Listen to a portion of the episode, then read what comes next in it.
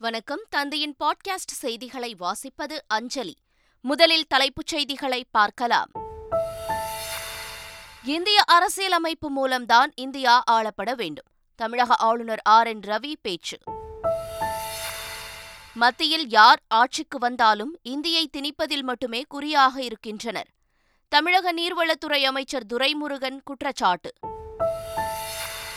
மக்களால் தேர்ந்தெடுக்கப்பட்ட அரசை வேண்டுமென்றே ஆளுநர் எதிர்க்கக்கூடாது.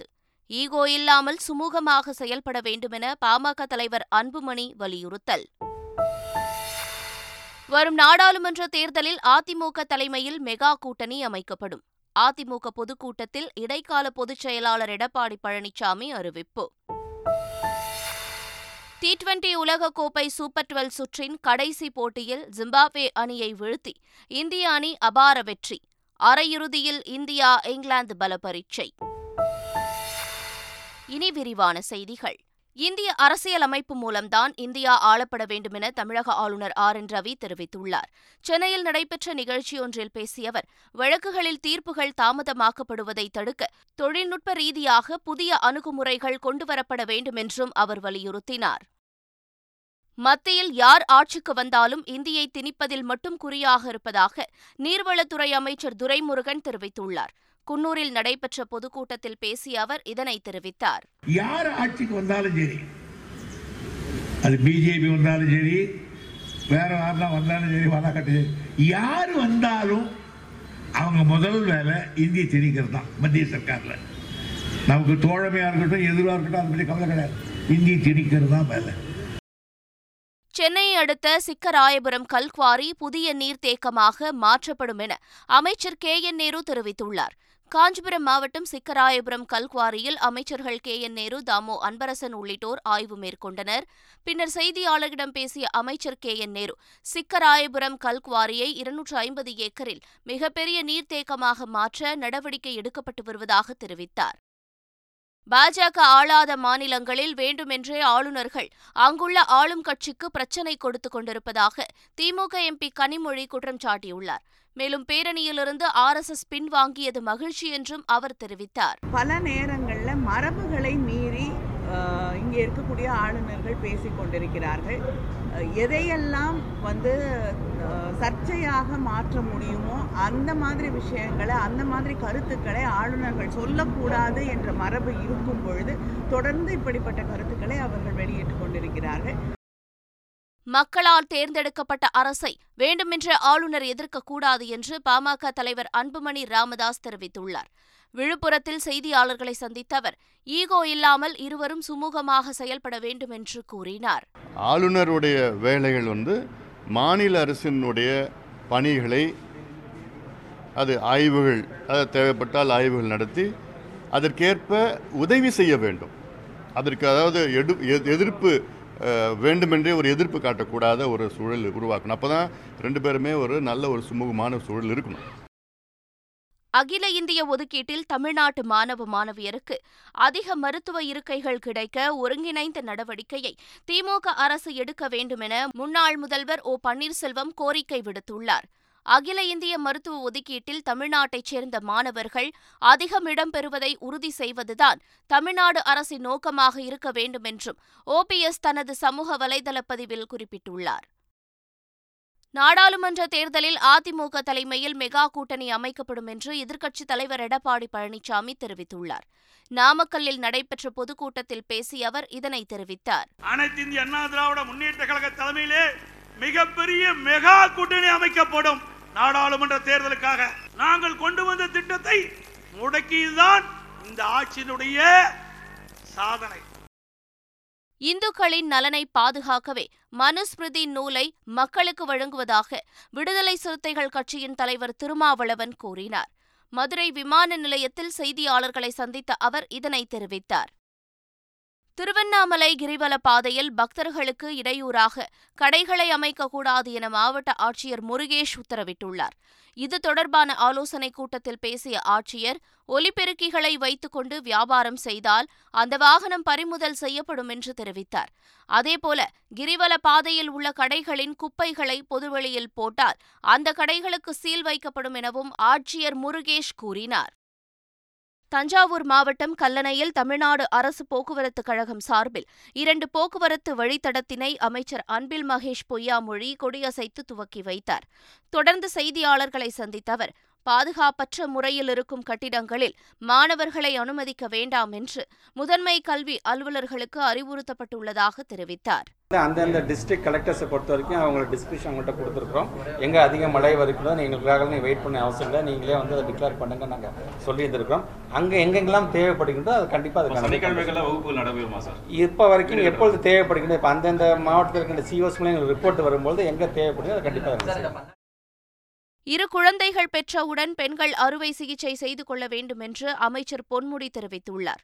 விழுப்புரத்தில் நடைபெற்ற அரசு நிகழ்ச்சியில் பங்கேற்று பேசிய அவர் இதனை தெரிவித்தார். மேலும் தனக்கு அறுவை சிகிச்சை செய்ய பயம் என்பதால் தனது மனைவிக்கு குடும்ப கட்டுப்பாடு செய்ததாக அமைச்சர் பொன்முடி கூறினார். ரெண்டு குழந்தை பிறந்தவுடன் நீங்கள் என்ன பண்ணணும்?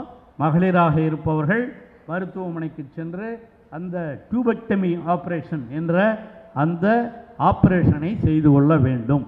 உங்களால் செஞ்சு கொள்ள பயமாக இருந்ததுன்னா ஆப்ரேஷன் வேணாம்னா உங்கள் வீட்டுக்காரரை இட்டும் போய் படுக்க வச்சு அவருக்கு வேசக்டமி ஆப்ரேஷன் வேசக்டமின்னு உண்டு. நல்ல வேளை நான் வேசக்டமி பண்ணிக்கல. என் துணைவியாருக்கு தான் டியூபெக்டமி ஆப்ரேஷன் பண்ணேன். எனக்கு அப்பயே ஆப்ரேஷன்னா பயம். சர்வர் பிரச்சனையை காரணம் காட்டி நூறு நாள் வேலை திட்ட பணியாளர்களுக்கு வேலை வழங்காமல் இருக்கக்கூடாது என்று அதிகாரிகளுக்கு அறிவுறுத்தப்பட்டுள்ளதாக சுற்றுச்சூழல் துறை அமைச்சர் மெய்யநாதன் தெரிவித்துள்ளார். புதுக்கோட்டை மாவட்டம் மாங்காட்டில் நடைபெற்ற நிகழ்ச்சியில் பேசிய அவர் சர்வர் வேலை செய்யாவிட்டாலும் நூறு நாள் பணிக்கு வரும் அனைவருக்கும் நாள்தோறும் பணி வழங்க அதிகாரிகளுக்கு உத்தரவிடப்பட்டுள்ளதாக கூறினார். கள்ளக்குறிச்சியில் பலத்த போலீஸ் பாதுகாப்புடன் ஆர்எஸ்எஸ் பேரணி நடைபெற்றது.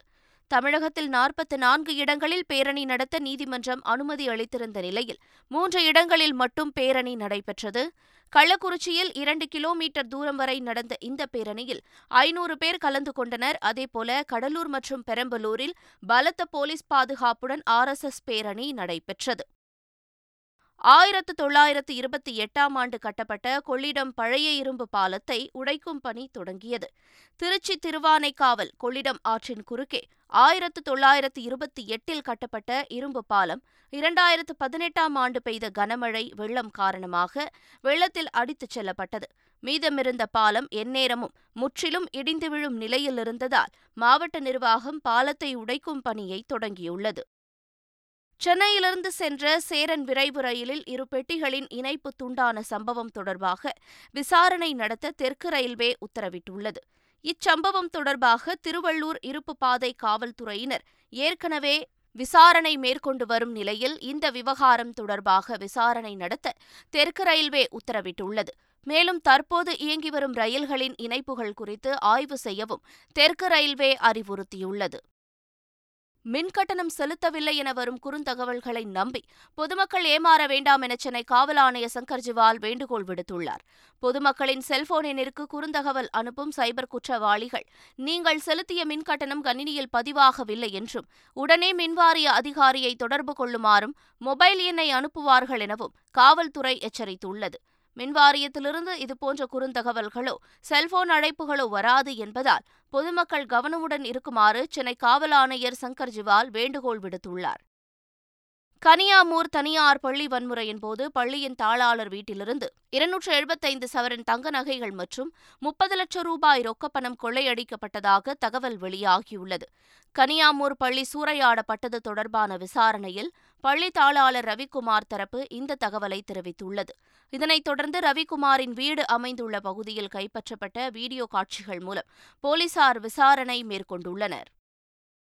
சென்னை முழுவதும் பல்வேறு பகுதிகளில் குழாய்கள் மூலம் விநியோகம் செய்யப்படும் குடிநீரின் தரத்தை பணியாளர்கள் சோதனை செய்து வருகின்றனர். பருவமழையின் காரணமாக சென்னையில் தினம்தோறும் அறுநூறு இடங்களில் குடிநீர் மாதிரிகள் சேகரிக்கப்பட்டு ஆய்வு மேற்கொள்ளப்பட்டு வருகிறது. சீரான முறையில் பொதுமக்களுக்கு குடிநீர் விநியோகிக்கப்பட்டு வரும் நிலையில் அளவிற்கு அதிகமான குடிநீரை பொதுமக்கள் சேமித்து வைக்க வேண்டாம் எனவும் தெரிவிக்கப்பட்டிருக்கிறது.